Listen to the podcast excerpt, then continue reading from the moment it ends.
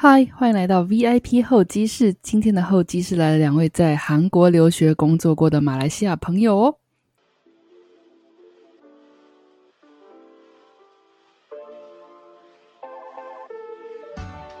韩国观光、偶像产业、影视产业的兴起，让这个充满神秘色彩的国家举世闻名。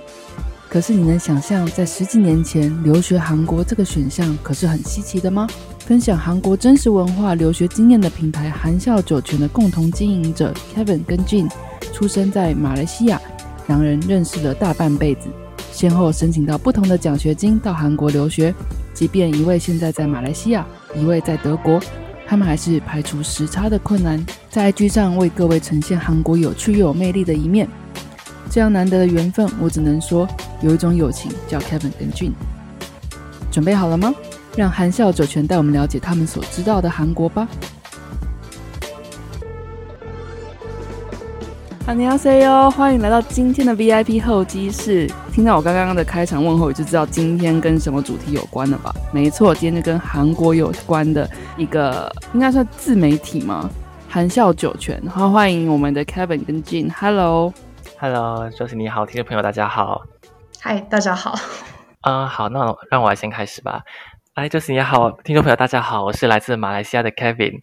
呃，我呢在高中毕业后到韩国念了一年语学堂，过后就入学到了首尔大学去念工程系。然后毕业后呢，在一间韩国公司待了大约三年的时间。然后去年换到了一间在马来西亚的外企工作，所以主要是负责对韩的窗口。然后现在呢，和金一起在共同经营着韩笑酒泉这个自媒体。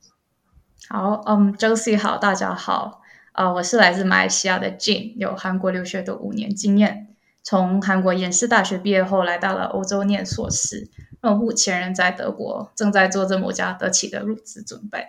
Kevin 跟 Jin 非常的国际化，两个人虽然是跟韩国有相关，但是两位现在都不在韩国。不过这是什么一个事情呢？我们待会再娓娓道来。那既然今天的主题跟韩国有关嘛，那我们就先把主题拉回你们两位。是什么样的关系？跟跟韩国又一个怎么样？这个怎么样的契机到韩国去的？什么关系的话，我只能说，不是很多人会说认识了大半个辈子嘛？其实我们两个也是算是这种情况吧。因为我们二十多年的人生里面，超过八成的时间都是跟对方在认识的情况下度过的。因为我从小学开始到高中毕业都是在同个班级里面，然后又先后到了韩国念书，然后到现在都还是在联系着对方，一起经营着这个频道。所以就是。很多人说是青梅竹马，可是我们觉得像是孽缘吧，应该说是孽缘吗？哎，那我有问题，那请问你们是也是一起计划去韩国留学的吗？不是，其实当时就是真的就是非常误打误撞吧，可以说我们两个会选择来韩国留学，其实也算是一个比较现实的考量，就是刚好我们两个都拿到了奖学金，Kevin 是拿到马来西亚政府奖学金。然后我就申请到韩国政府奖学金。嗯，会想来韩国的原因呢，就是因为当时韩国也算是一个不太热门的留学之地，大家都觉得哦，说到韩国就是韩剧、韩流什么的。但反而就我们就看到，哎，好像韩国存有蛮多潜在机会了，所以就决定来拼一下了。两位决定来韩国留学的时候是大概是什么年份？这样说好像会暴露年龄。对呀，没关系。现在大家都十八岁，没有是我是想了解，是说当初说在马来西亚、韩国不是一个非常热门的留学选择，那这是大概是多久以前的事情？现在有有不一样吗？嗯，我是男生，应该比较不介意暴露年龄，所以我在二零一一年到韩国。所以是大概差不多十十年前，对吧？那时候的韩马来西亚真是对韩国其实蛮陌生的。那时候 K-pop 什么 K-drama 也没有这样流行，韩剧什么的都没有这样流行。现在呢，我就想可以说，真是蛮多马来西亚人对韩国这个国家都蛮了解，然后也蛮多人去韩国留学，所以情况算是改善了很多吧。对啊，BTS 不是才刚出新的那个单曲吗？超好听的，我今天一直在听。是我其实我没有听过哎。哦，OK，没关系，他也已经跳脱韩国，他们已经是很 international 了。好了，拉回主题啦。我倒想问问说，十年前，大概二零一一年的时候，那个时候反而马来西亚如果要留学哦，那选择比较多的是哪些国家呢？就你们的了解？嗯，基本上就是比较家庭经济能力比较好的，都都会选美国、英国、澳洲这一种比较英语圈的欧美，嗯哼哼，欧美国家对，OK，make sense 的，嗯，对啊，台湾还台湾其实韩国也蛮多的耶。然后日本也真的很多，可能我觉得地理上很近吧。嗯，不想跑欧美的话，那亚洲就这两个国家还蛮热门的。反正是十年前的马来西亚的话，在亚洲圈里，我觉得应该是台湾反而是蛮热门的国家诶，因为马来西亚毕竟华裔也是占有一部分的人，然后他们都是去台湾念书。哇，讲了，这样好想回台湾呢。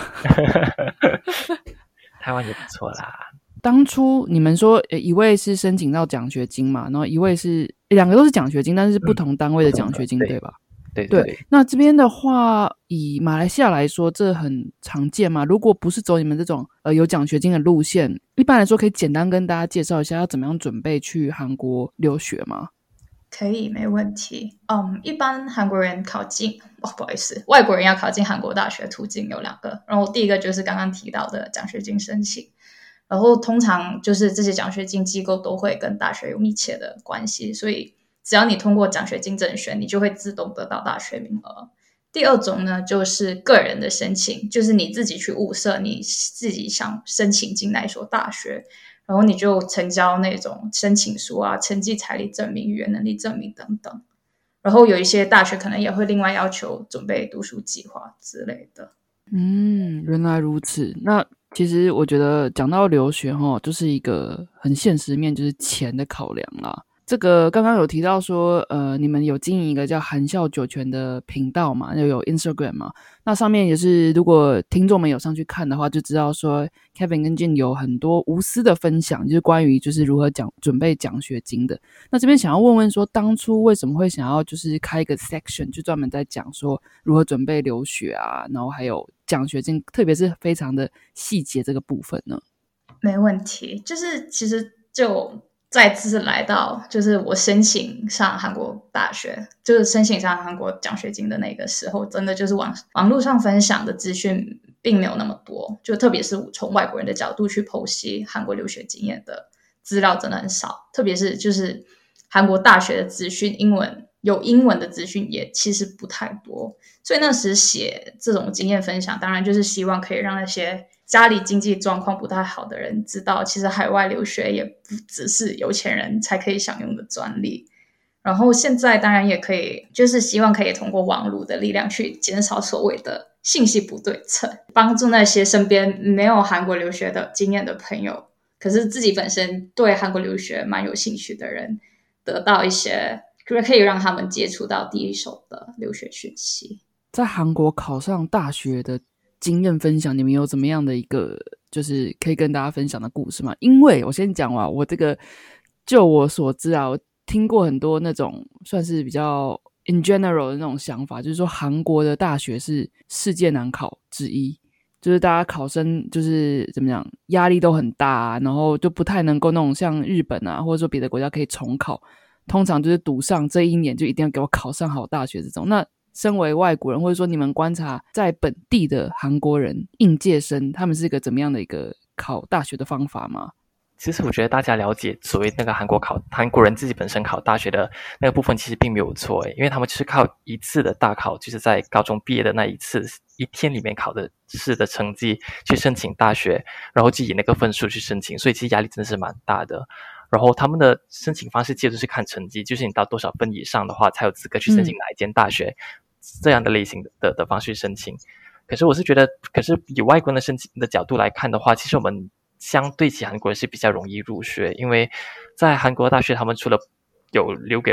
本本身韩国人的限额以外，还有特定的限额是给外国人，然后有些是给在海外的韩国人的部分，所以就怎么来说，是我们外国人去跟外国人在竞争，然后韩国人本身是跟韩国人在竞争，所以外国人来想是比较容易啦。可是韩国人本身的确是蛮辛苦的。那有没有那种就是没办法重新重考的这种事情？哦，这倒不是很对，因为韩国其实蛮多是重考很多次的。像我以前在首尔大时候是住宿舍嘛，然后我的室友其实他是念了那个大考念了五年，就是重复再考再考，考了五次过才成功进了他想进的大学，就是首尔大。所以其实他们是可以重考的。哦，哦，OK OK。那你们两位本身自己在应该说韩国求学的路上，有没有遇到什么觉得身为外国人特别困难的地方？嗯，我觉得第一，首先当然就是学业方面的压力，就是马来西亚的高中所学到的内容完全，嗯，不能说不比，但就是呃不到一个韩国高中生的水准，特别是数学方面。所以一开始，而且我念的就是经济系。然后来到来到韩国过后，真的是蛮痛苦的，因为我我印象很深刻，就是马来西亚的我们高考，就是我们的学测还是可以用计算机，然后公式什么的也会就是会在考卷上会写出来，但是来到韩国过后，就全部东西都是要自己背，然后那那一方面都是很痛苦，然后另外一方面比较比较辛苦的部分，可能就是跟韩国人变熟。就是一对一当然是没问题，但是如果要跟一群韩国人变熟，我觉得那这真的就是要靠自己主动去联系很多人，然后再自己下努力去融入他们的圈子吧。即便是语言没有问题，你们觉得身为外国人会很难融入？应该说像是韩国人的圈子吗？其实我是。我个人经验来说的话，就以我自己同学们，就以自己身边的同学来说的话，其实我是觉得蛮难的。因为韩国毕竟他们算是单一社会嘛，就是全部都是同一种的韩国人。然后在十年前来说的话，他们对外国人的接受度可能没有现在那么好。虽然现在真是改善了很多，他们也蛮开放了，然后也接触了很多外国人。可是当年我们去韩国留学的时候，我能说歧视就是对外国人的偏见的情况还是算蛮严重的。就比如说像我第一年大一新生进去的时候，就跟大概。全部科系朋友就想说要开一个群组这样子，我那一年只有加上我可能有三个还是四个外国学生吧，都大概八十个，其他都是韩国人。然后在那群组里面开始大家很兴奋的讨论什么去哪里玩啊，然后上课的还是说教授的坏话什么都都好的在群组里面谈。可是过了大概三个月左右过后，突然间发现那个群组安静下来了。然后在辗转之下，才发现到原来他们有开另外一个群组，是没有外国人的群组，就是都是韩国人的群组，就把几个外国人排除在外。所以我当时发现，哦，原来他们对外国人其实还蛮排斥的。可是当然，也不能说全部韩国人都是那样啦，因为在外面参加课外活动，然后别的同学也也是遇到蛮不错的韩国人。可是刚好我的同学们那时候是有点辛苦，我能说，嗯。哦，那这边聊聊生活面好了。两位在韩国就是生活的时候，有没有什么？闹出什么好玩的事情、笑话，或者说，哎，这边真的跟马来西亚文化很不一样。Kevin 先说好了，我觉得 Kevin 去世可以可以分享其实蛮多的。哦，因为其实马来西亚虽然也是可以喝酒了，可是大家看韩剧应该知道，韩国人真的是非常喜欢喝酒，所以我一开始就蛮被他们的喝酒饮酒文化吓到的。就比如说，因为他们韩国的饮酒的法定年是十九岁，也就是刚进入大学的时候，所以那时候大学新生们全部是像什么脱缰的野马，什么刚第一次尝到禁果那般，就非常疯狂的乱喝酒。所以那时候住住住宿舍的时候，真的发生很多怪事，就就是很多很奇妙的事情，因为喝酒而发生的事情。哦，比如说什么，在我们的宿舍的三楼有个公共的厨房。然后里面就有个冰箱。然后有一次晚上我去拿可乐来喝的时候，就看到里面有个书包躺在那儿。就是喝醉的同学就以为那个是他叔叔，就把书包放在那儿。然后有一次呢，是什么半夜的时候去上厕所啦，然后就看到有个男同学，他就拉开拉链走向洗手盆，要在那边小解，就就喝的太醉了，就以为那个是上小姐的地方。那我心想，是不是应该去就暗示他一下，告诉他一声，然后。可最后也是没有那么做，就信心默默为他祈祷，就回房继续睡觉了。就觉得他们饮酒文化真是蛮神奇的。对哇，尤其是哦，不好意思哦，等下回到那个金这边，尤其是 Kevin，就是有在韩国企业工作，这个会不会喝酒文化会变得更重要？就是比如说跟上司或是跟客户的吃饭啊，然后敬酒敬酒倒酒倒酒这种文化。对啊，其实韩国人就。在对于他们来说，在餐餐桌上喝酒算是一个，也算是一个礼仪了。就他们必须要喝酒，然后就像我们所了解的韩国那样，如果你其实你不太会喝酒的话，他们对你的印象可能会不太好。就你这样都要配合大家一起喝酒之类的。然后我们在餐桌上就是喝酒上有很多不同的礼仪。哦，我们今天要分享这个部分吗？可以，可以，没问题。就就如 Kevin 所说的，就是如果同辈人聚餐，当然没什么问题。但如果你是跟前辈或者上司一起聚餐的话，你就真的要。懂得察言观色真的是很重要。嗯，餐桌上很多小细节，例如就是喝酒时候的习惯。如果你是年龄比较小的话，你当然你碰杯的时候，你就是要碰低于你的上司或者前辈。然后喝酒的时候，当然脸也要侧过一边去。我觉得可能跟日本蛮相似的吧。然后当然还有就是，还有就是你就是等如果就是如果观察到前辈或者上司他们的杯子空了，你就赶快帮他们续杯。就是这种要懂，就是要很懂得去。总总之，你喝酒的时候就不能只是很放松在那里喝酒，你就是要时时刻刻都在注意着上司。那两位的酒力应该就还蛮不错的喽，训练过来的。本来是完全不能喝酒，然后回来过后，只能说进步了很多，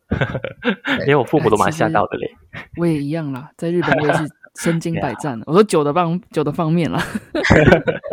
日本、韩国这方面其实蛮相似，我觉得。嗯，对，因为我自己看一些像韩国的影集啊，确实有看到那种，就是比如说地位比较低的，可能是晚辈，就跟长辈敬酒的时候。那头还要撇一边喝，嗯，对，就这个这个这个这个部分真的是日本可能没有啦，然后韩国是比较有，但是刚刚金有讲到说什么要察言观色，人家的酒杯空了要赶快比较识相去赶快倒啊什么，这这倒是真的，对对对。那回到俊这边，你有没有什么自己生活的时候发生过的有趣的事情吗？我觉得蛮蛮神奇的事情，就是刚好我们来到韩国留学那个时期，是韩国人对在韩外国人兴趣慢慢崛起的一个时期，所以当时也是蛮多电视台有制作那种。跟在韩外国人的有关的节目，就当时蛮有名的一个节目叫《非首脑会谈》，皮中方会谈。嗯，然后他们就节目就蛮常邀请了身边认识的外国人朋友去，然后就很神奇，很常就会在电视上看到自己朋友的出现，觉得 这这不就是昨天才刚刚喝酒什么的吗？然后另外，我跟 Kevin 也参加了蛮多，就就也算是一个。韩国也算是一个可以拓展自己兴趣的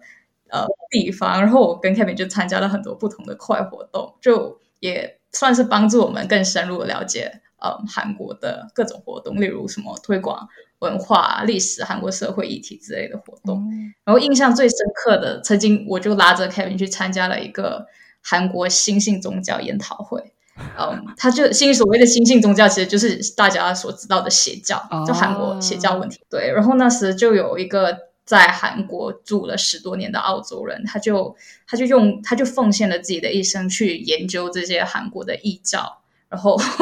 我我就强迫 Kevin 跟我一起去听，觉得嗯受益不浅，学到蛮多，就是可能大家。日常生活里不太会接触到的议题哦，所以你们两位是去听这个像是入教的那种入门座谈会，不是？而是去了解这个研究。对对，他是算是研研究邪教的一个人，也是也是应该会蛮有趣的吧？如果去听这种入教，但只怕洗脑，他们洗脑是真的入教，带着一个学术研究的精神进去，就没想到竟然变成教徒这样。对呀，对呀。我在查资料的时候发现，就是说有这种，呃，应该也算是半邪教、半诈骗嘛。就是说观光客要小心，就是呃，当然是以前可以自由去韩国旅行的时候，就说会有一对，通常都是一男一女，然后就会跟你说什么，要要要套一个什么手环、手链在你的手上，然后带你去到处观光，然后最后就把你带到。一个算是他们的邪教的宗教地嘛，然后要要求你买一些东西什么之类，这这个我不太确定是跟邪教有关还是纯粹诈骗。我觉得只能说你来韩国留学，你一定会，特别是那种就观光客比较多的地方，宏大、明洞之类的，就很常会碰到这种。一男一女的韩国人突然突然就上来跟你搭讪，然后有一些就比较奇怪，还会跟你问路，就明明就看到你是观光客，为什么会跟你问路呢？所以 我觉得，就奉劝大家，如果在走在韩国街上，如果就被莫名的人突然跑过来跟你搭讪，就十之八九都不是什么好事。嗯，我觉得应该蛮大部分的是邪教人士，然后他们都是就是就会以什么。带你体验韩国文化之名，然后把你引到一个那种也不知道就是什么神秘的地方，然后你就一个不小心，你就不小心入教了。对，然后我觉得我我蛮敬佩他们的事情，就是他们一开始就只会讲韩文，然后后来他们就发现哦，如果要把外外国人拉进来，那就。要提升外语能力，所以你 你现在就是，如果有时你遇到这种人的时候，他们你就跟他们说：“哦，我不会讲韩文，不好意思。”他就会他就会开始跟你唠英文，甚至有时有些还会跟你唠中文。嗯嗯，真的很有趣这部分。哎，那这边可以告诉大家，如果万一以后可以到韩国旅行的时候，又遇到这样子的情况，你会建议观光客们怎么做对应，可以全身而退呢？我觉得你就你就不要理他好了，就因为我觉得我们可能就会觉得有点不好意思，如果直接不要理他。可是就这种人就是比较就会对你死缠烂打，所以你就 不要再不用太介意自己没礼貌或者什么的，你就跟他说对不起，没兴趣，然后你就你就酷的直接走掉好了。哦，原来如此，反正大家出门在外都要保护一下自己啦，对啊。那我们这边资讯要平反一下，聊聊韩国的好好了。两位在呃韩国生呃生活、工作、念书这段期间，有没有什么事情是你们觉得哇，真的是有来韩国真的太好了？各方面都可以聊。像我本身的话，其实我蛮喜欢韩国的一点，就是韩国的咖啡店跟便利商店真的是有非常非常非常的多。不是我准备去一个一部剧叫《转角遇到》没有？我觉得在韩国就是转角遇到便利商店，在转角遇到咖啡店，然后他们的咖啡店呢都。都全部都有自己的设计，然后有自己独具一格的那种氛围氛围，所以去说实话，在我们在韩国的四年里面，每个周末都去探索，就去找不同的咖啡店去待，也是一个蛮开心、很很有乐趣的事情。我想这个部分的啦。韩国那剧呢，有没有呃有没有怎么样的一个不一定要是实体的东西，就是你的体验啊，或是想法什么的都可以。我觉得蛮有趣的一个点就是。不小心遇到韩国明星，就是的机会蛮大的。就是我当时我印象深刻，就是我到一个美容室做翻译工作，然后一个不小心就哦，就看发现 Blackpink 从我身边走过，然后。Kevin 好像也是蛮多这种经验，就是一个不小心就近距离遇到韩国明星，真的是蛮常看到韩国明星的。像有一次我参加一个啊韩国外交部主办的活动，然后其实去那边当义工啦，就有外国人身份去访问韩国人这样的一个工作。然后刚好那年他就派我去釜山电影节那里做义工，所以我根本就不用去抢票或者什么，就就不用去做额外东西，就有机会。以工作人员的身份进到去电影节，然后就看到一堆的电影明星在我身边走来走去，那样就近距离可以看到他们的脸，所以我就觉得蛮神奇的，就很多这种机会。说实话，在韩国，那讲到呃，反正讲到明星了嘛，那就顺势讲到韩国的异性好了。就是一般来说会有那个，就是所谓韩国的欧巴都比较温柔这种事情啊，这个可能问 Kevin 没有什么太大的那个对，请问，对，你们觉得呢？我觉得，嗯，就韩国就是一个国家，然后一个国家里面不可能所有人都是，就是好像韩剧里面呈现的那种美好欧巴形象。我觉得可能大家真的还是调节一下自己的期待。OK OK，那我们 OK OK，我们公平一点，我们还是要维护台湾还有马来西亚男性的尊严。但是我觉得，以我自己现在日本啊，我以前遇过的韩国男生，就是说一起念书的那种，他们都会第一个先问年纪，然后知道了谁上谁下的一个关系。然后只要是比较年长男性，即便是我们还在念书哦，然后他就会请我们这种比较小年纪小的弟弟妹妹们。喝饮料啊，吃东西啊，什么的，就那那我那时候让我觉得，因为他算是我第一个在呃认认识韩国人的一个机会，所以我觉得说哇，韩国人都这么的，就是温柔吗？就是我我年纪比你长，我就是有照顾你的义务这种感觉。然后这点就是我们先不要讲脸啊，脸确实刚像俊讲，就是说这东西就是各有青菜萝卜各有所好，然后可能看到的异能界的都是比较有挑过的这样。那以这种民族性来讲，是不是有这样的一个趋势？对，我觉得应该真的有，就他们韩国人真的很注重前辈，一定要照顾后辈或者上司照顾下司，这种这种群体群体意识蛮强的，的确，嗯嗯嗯，这样子也是一种压力呢。虽然说被照顾还蛮开心的啦，嗯，对，我觉得你你就所以你真的是要趁年轻去韩国，那你就只有被照顾的机会。然后那我来不及了，下一集。那如果 Kevin 自己有在韩韩系的公司工作，那可能一开始进去可能是比较晚辈的身份，那慢慢熬成前辈的话，你有没有这种压力？一个反正你会觉得我可能是外国人，为什么要遵从这种韩国年长了之后就要照顾晚辈的？你有这种想法过吗？其实这个想法一开始去到韩国的时候，反正有比较。大的的冲击吧，算是因为马来西亚本身是没有这种上下关系的。不过说上下关系，其实在就是不久前的那个广播室里面也是有提到这个日本也是有上下关系嘛，因为是我儒家思想的，对对对，其实韩国也是一模一样，也是这样的情况，就是他们上司必须照顾下属或者前辈去照顾后辈的。那时候我刚进公司的时候，我就我我应该算是唯一一个外国人吧，在至少在我的部门里面，然后我也是最小的、最晚辈的人，所以一开始的时候，大家对我的期望就是希望我可以做那他们他们在韩文里面叫忙内，就是一个。团队一个组织里面最小的就最晚辈的人叫做忙内，然后希望我可以做那个作为一个忙内的的责任，就是可能比如说什么啊，去到餐厅去吃饭的时候，我就立刻第一个站起来去拿一些菜单过来，然后把把全部人的想要叫菜都写下来，然后我去负责去叫菜这样子。然后当时我就在想，万一在以韩国人的身份在韩呃以外国人的身份在韩国企业下过得开心点的话，就要以。要抓着我以身为外国人的卡，就是我是外国人这一点来来来生存下去。所以一开始我就尽量的，虽然我知道必须做这件事情，可是我就避免去做。然后可是久而久之后，大家也习惯了，所以大家对我反而没有那种所谓对韩国人晚辈的期待了。嗯，哦，那这样还蛮聪明的耶，善用自己韩国人的优势，然后避开这些。一开始是树立好规，哎，我不就不是韩国人这样。嗯，哇，那真的韩国也蛮有趣的。那我是自己对韩国的印象就是很冷，很冷。你讲天气吗？可是日本也很冷，不是吗？呃，哎，对啊，你们韩国是在哪里哦？忘记问呢。当初我们两个都在首尔，就是的地方的首都。首尔对。哦，那好像还好哈。首尔，首尔好像是不是？首尔是不是跟东京差不多？冬天的时候会会下雪吧？冬天。我最冷的时候，我我第一年去的时候，刚好是那近五年来韩国最冷的年年份。那时候冬季是。零下二十度左右，就摄氏二十度，零下摄氏二十度，嗯，哦，那比东京冷太多了哦。东京最冷好像也不会超过负五度，韩国是负二十度，真的是蛮冷的这样。而 且尤尤其是两位又是从马来西亚过去的，所以那个是完全是一个热带的气候的孩子们到一个，对吧？温带气候算还算温带气候吧，对吧？但我觉得这样子四季分明，感觉也不错。就这样子，就比较感受到时间时间的变迁。如果再买一些，世界那个四季分明，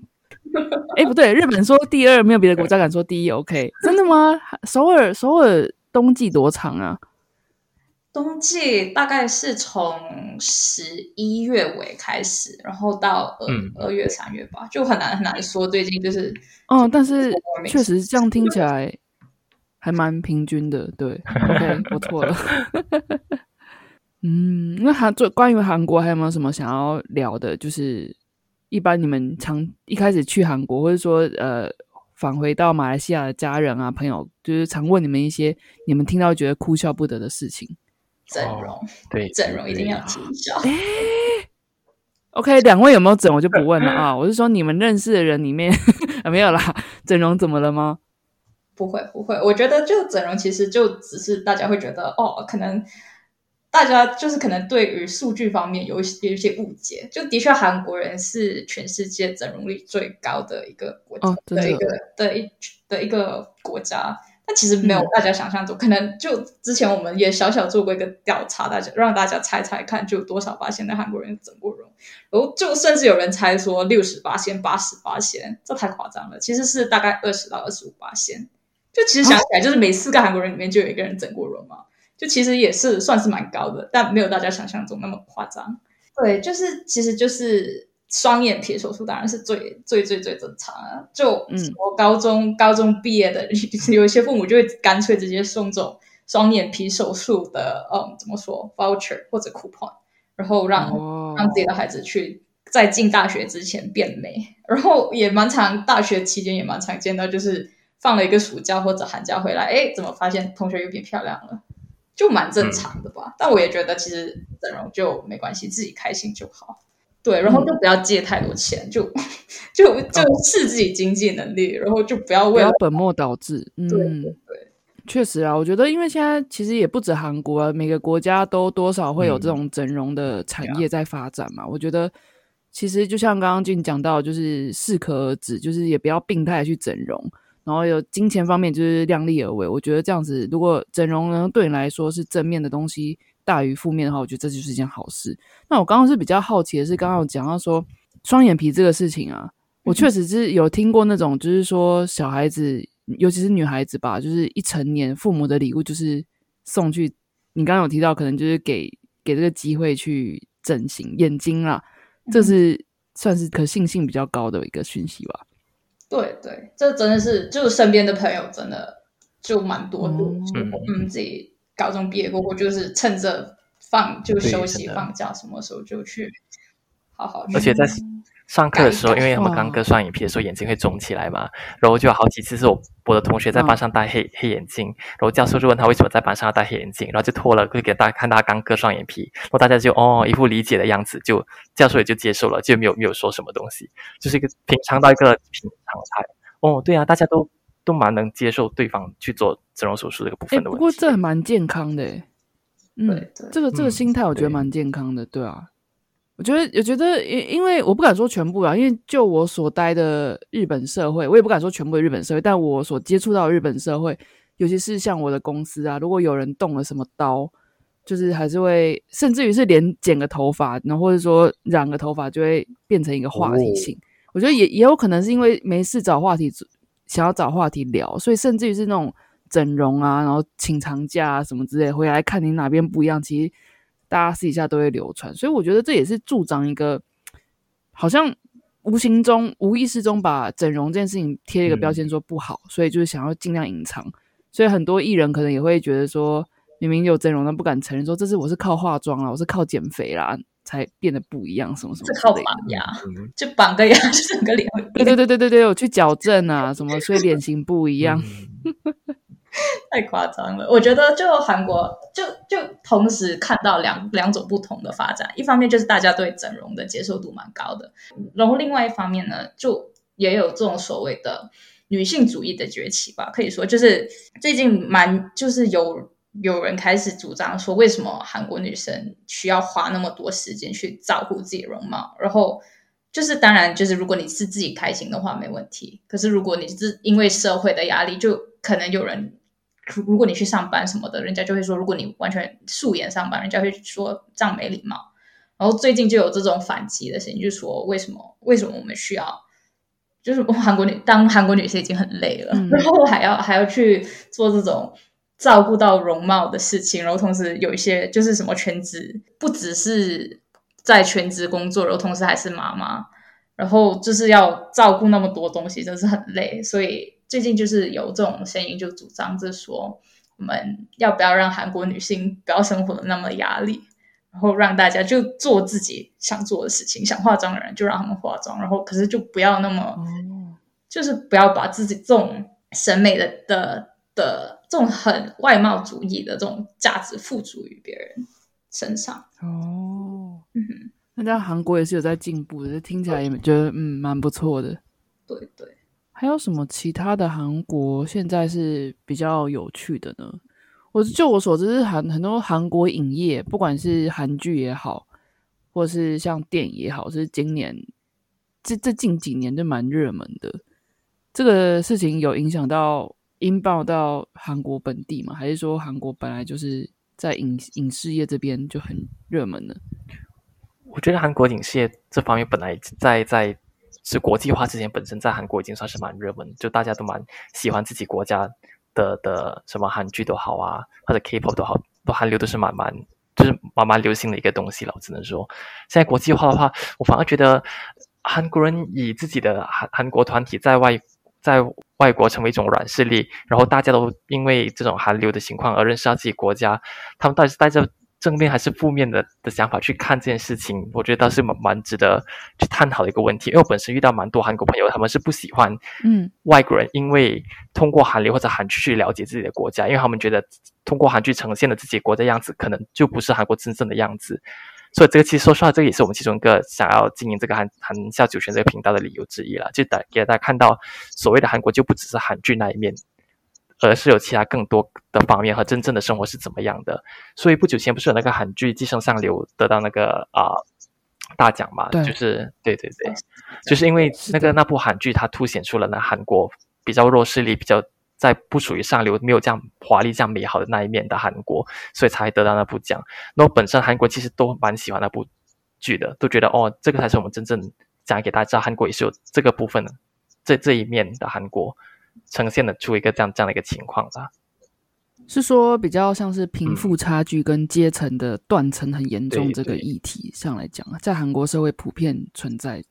的意思吗？数据来说的话，其实我也不敢说太过了解、太过清楚。嗯，可是整体上的话，我觉得韩国人对这个部分是有蛮大的不满，对贫富差距这个部分。不过我觉得这个利益是很美好的，就是两位想要因此就是呈现韩国比较真实的一面，甚至于是说。呃，帮助大家了解到说韩国这边的一些生活啊，或者说考试制度，或者是如何申请奖学金。那现在就想要再细问两位，呃，经营的含笑九泉啊，这边因为用语音，可能大家都不太知道什么是含笑九泉。含笑泉不是一般的那个成语，是含笑九泉的含是韩国的含哦，这四个字的含笑九泉这个频道，两位当初是我知道刚刚有提到说，就是说想要。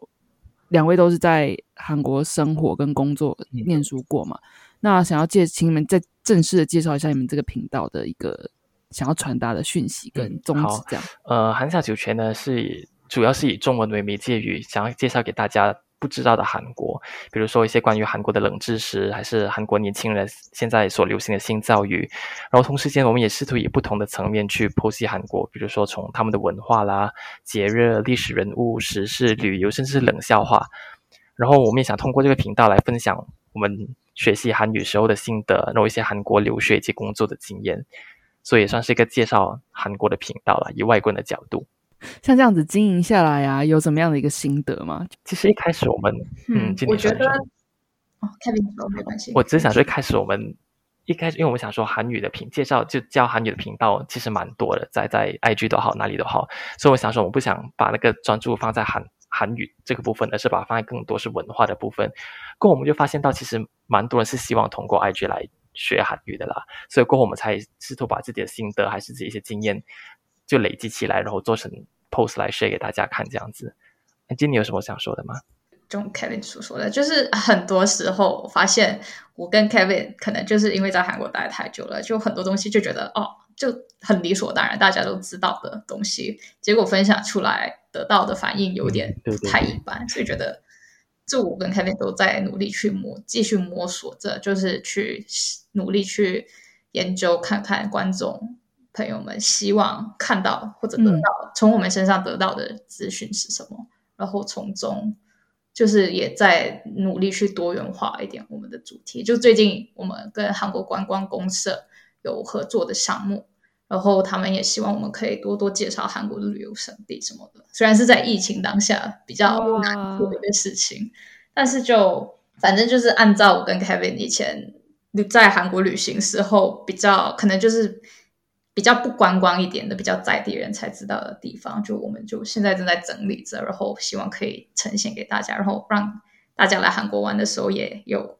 比较不一样的地方可以可以去打卡看看。嗯，那既然都讲到韩国的观光，即便现在是疫情，那也想要请问两位，你们现在有没有什么个人推荐的私房景点，可以在这边跟大家分享吗？哇，其实太多了耶！太对，转角对啊，转角咖啡真的很多。因为我本身其实虽然说是一个蛮出名，就是蛮多人都会想去的地方，就是釜山，就是在韩国南部的，对，靠近济州岛一个地方。其实我本身真的很喜欢釜山的地方，就是它是一个同时间又是一个先进的城市，然后现在它又有比较传统的部分，然后它又是啊靠近海边，所以你可以在海边可能坐在那边啊一面喝啤酒，一面吹海风。里面看他们有个蛮出名的的大桥这样子，所以我本身是很喜欢釜山这个地方啦。今呢，你想介绍什么地方？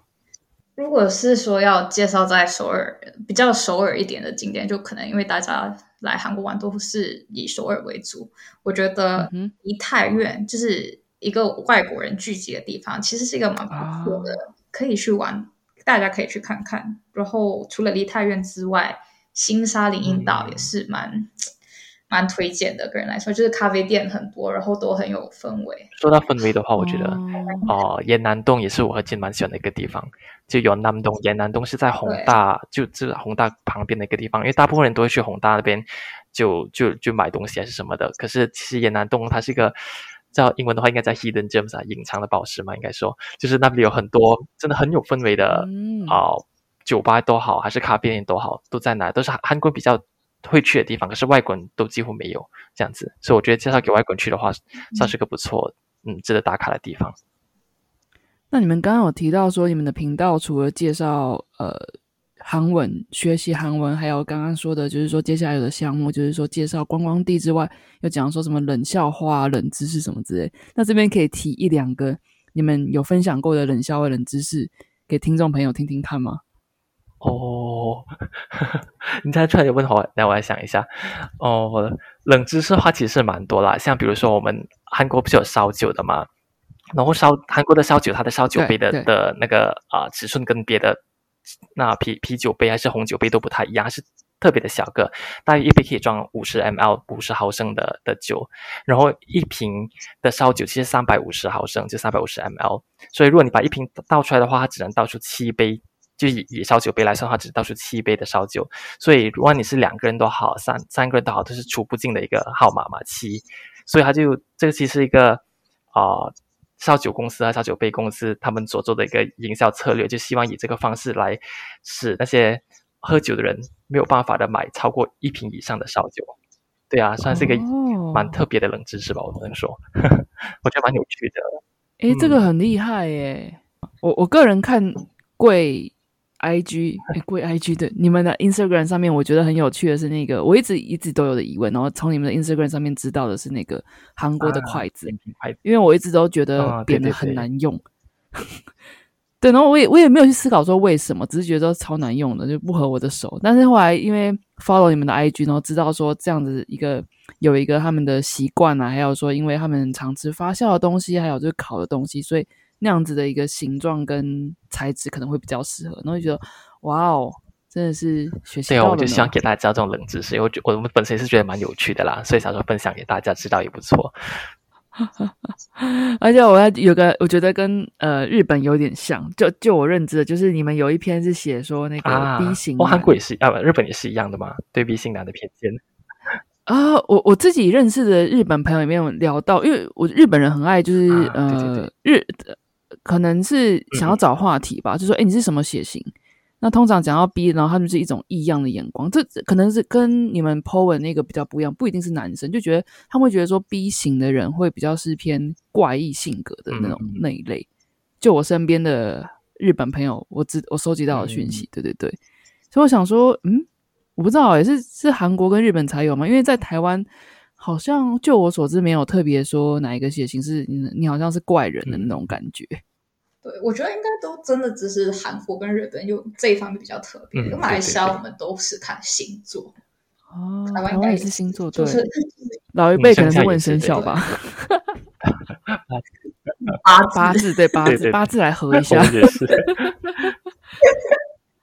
哦，对啊，讲到这个聊天话题，我觉得对对，刚刚讲到日本的话是爱问血型啦，然后韩国韩国有什么样的一个比较一般的？不熟的时候爱来拿来当话题的话题吗？他问年纪吧，先年纪对，因为他们也是有用敬语，跟日本一样嘛，所以就就日语里的敬语跟韩语的敬语是一样的概念。就对年纪前辈要要说敬语，然后前辈对会不会说话是用平语那个方式，所以一开始就必须要懂对方的年纪，才能分清楚要以平语还是敬语跟对方说话。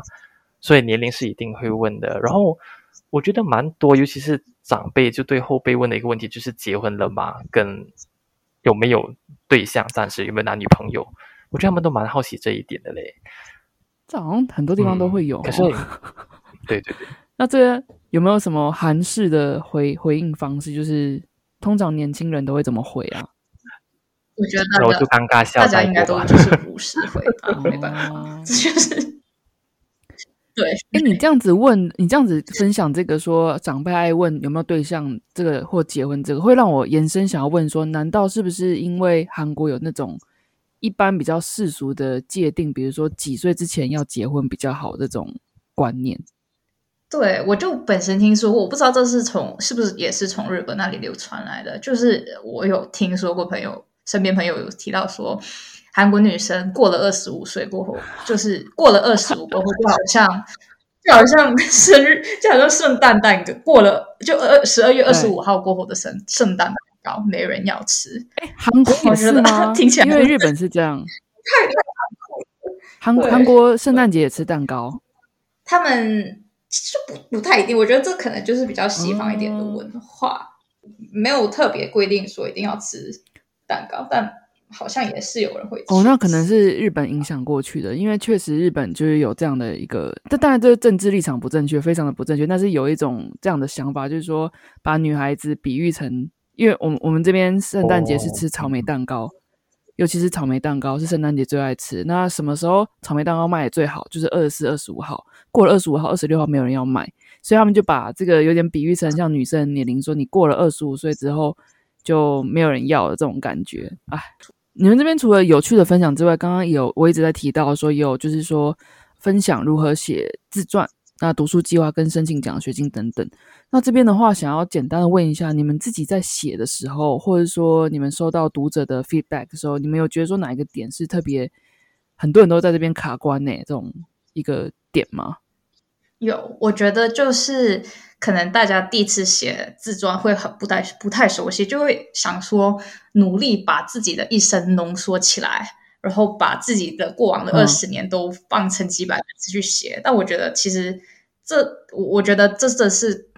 就你每个部分都只能简略带过，反而就是一个一篇，它就会变成一篇很实焦的一篇文章。然后你就可能你就要考虑一下，其实写自传的目的是什么？是为了让面试官还没见到你之前，先下一个第一印象嘛？所以你除了整篇文就是有要有逻辑跟连贯性之外。可能你就下笔之前要先确认一下你自身的优势是什么，然后多多从过往经历中整理出一些例子啊、数据，因为毕竟就是你一个例子胜于你用一百种形容词去形容你自己。你要说你你想说自己是勤奋好学的人，你就要大概可能就要说，OK，可能举例我在高中三年都是维持全班全不知道前三名还是前五名什么的。然后你要说自己语言能力高强，你就真的要说什么？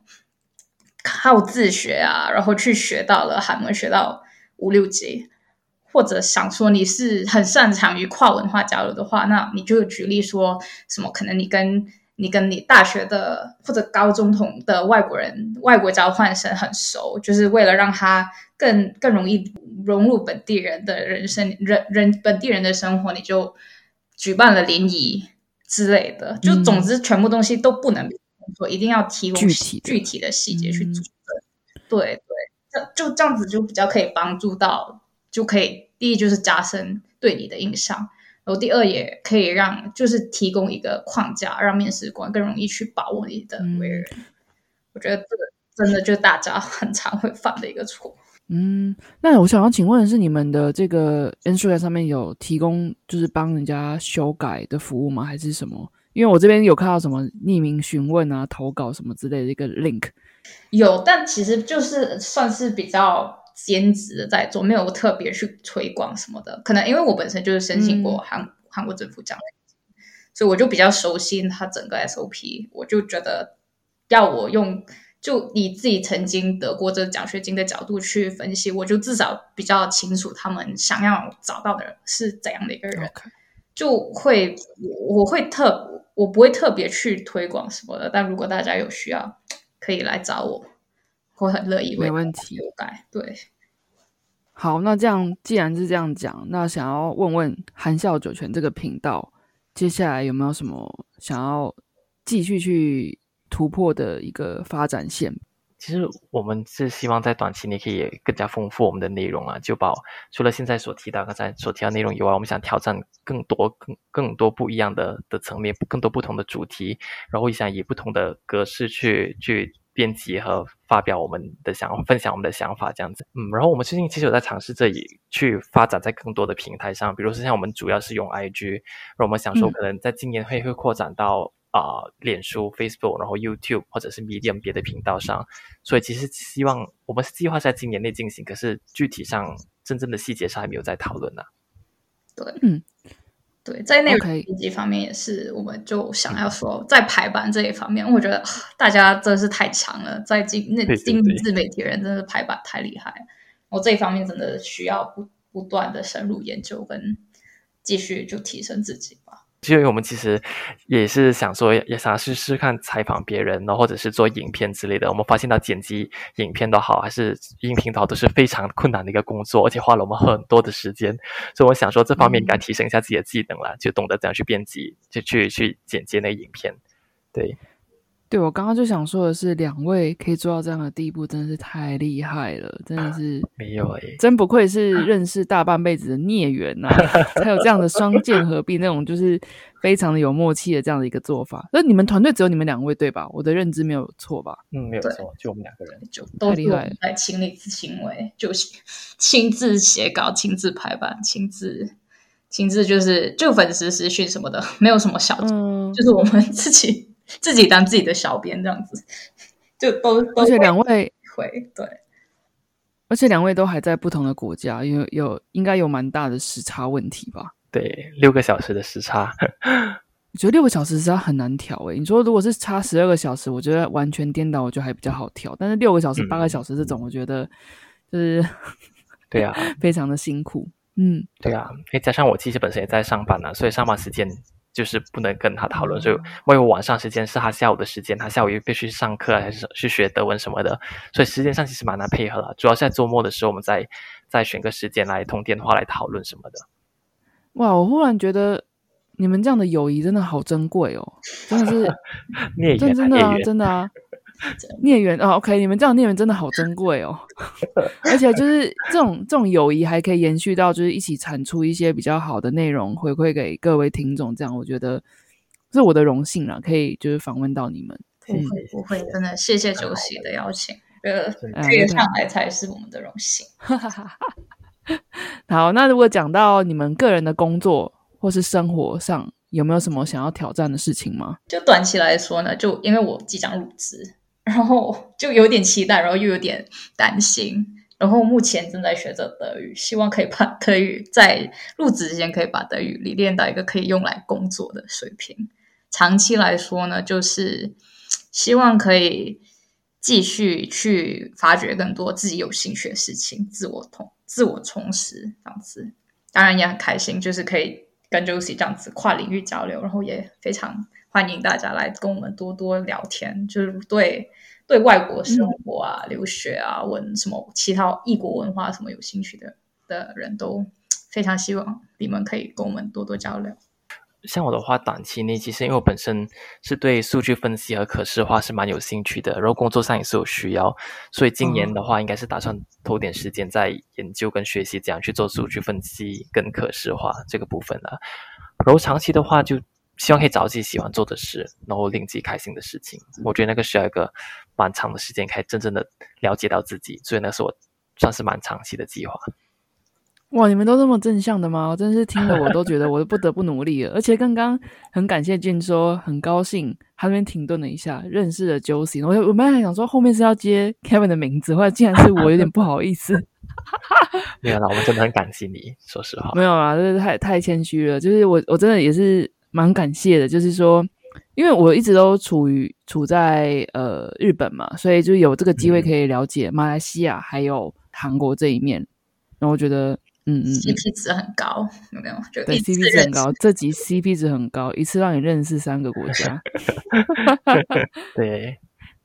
，OK，那这边的话，这边想问说，两位，就希望两位都各自有回答，就是说，你们觉得人生快乐的秘诀跟关键是什么？我觉得人生快乐的秘诀应该就是有经济基础的情况下，可以去做自己喜欢的事情。我觉得有这个自由跟选择，然后当然还当然还是要懂得知足于当下。像我的话呢，我就觉得哦，人生里面有自己明确的目标，然后知道自己想要什么东西是非常重要的。然后在那个当儿也要懂得知足，就像刚才所说的，要懂得珍惜身边的人事物，这样才过得比较开心吧。我是在努力走着，试图要去达到这个目标，可是真的不容易。然后找到喜欢做的事情，哈，嗯，对，大家都还在摸索。不过，因为你们让我更确信访问。不一样的人是我现在做的很开心的事情，对，真的，谢谢谢谢，好荣幸哦，谢 谢谢谢。好了，不要在这边两个人两个三方那边狗腿了，够了够了。对呀对呀。啊，好了，最后最后呢，呃，相信听众听到这边一定会觉得还不够。不过时间有限，那也希望留一个机会，让你可以了解到含笑九泉在做什么，还有说了解到说韩国其实我们刚有聊很多就是刻板印象的地方之外呢，其实有很多很有魅力的地方等着你去发掘。那这边的话，想要请教就是说，你们刚有提到你们很多平台接下来在开发的，还有说现在已经有的平台，那听众朋友如果意犹未尽，想要继续追踪你们，可以从哪里找到你们呢？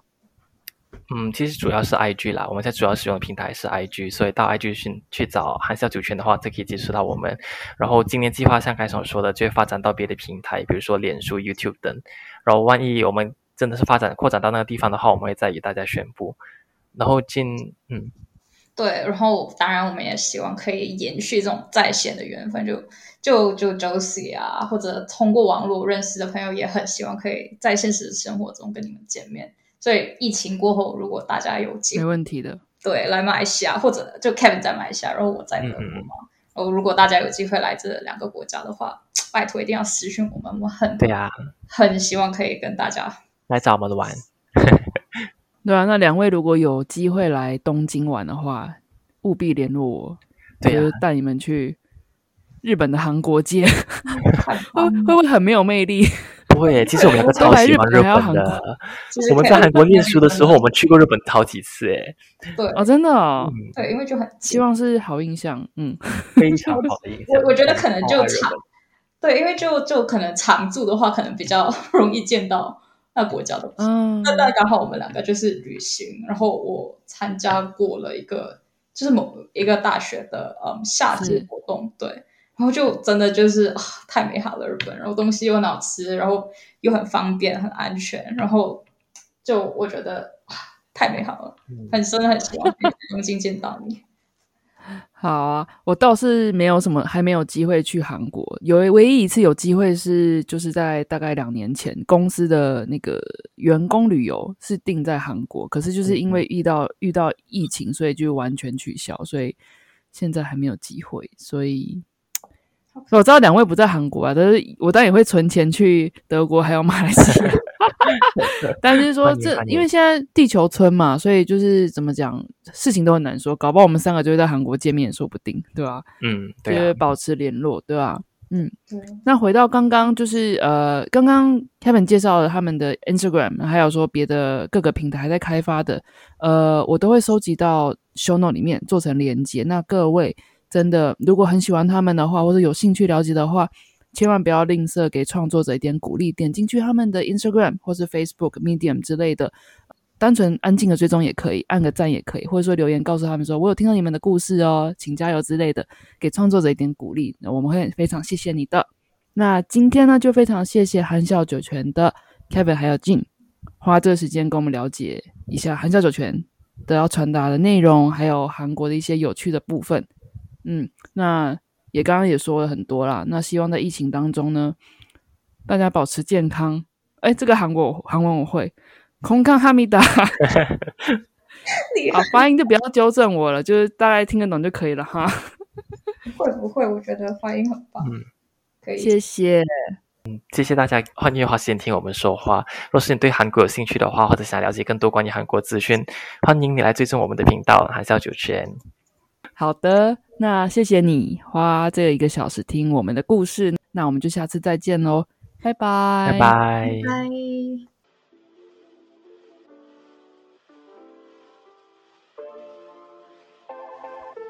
这一集的访谈你还喜欢吗？我总觉得乐于分享的人运气都不会太差。虽然 Kevin 跟俊都不住在韩国了，但是在德国的俊现在即将开始他的新工作，而 Kevin 虽然回到家乡马来西亚。但是依旧从事与韩国相关的工作。他们说，找到明确的目标与找到做了会快乐的事情很重要。从他们的人生规划与含笑九泉的平台经营方式中，我可以了解到，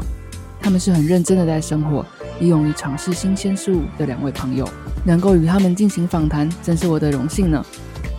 如果你想追踪他们并了解他们的动向，欢迎在 Instagram 搜寻含笑九泉，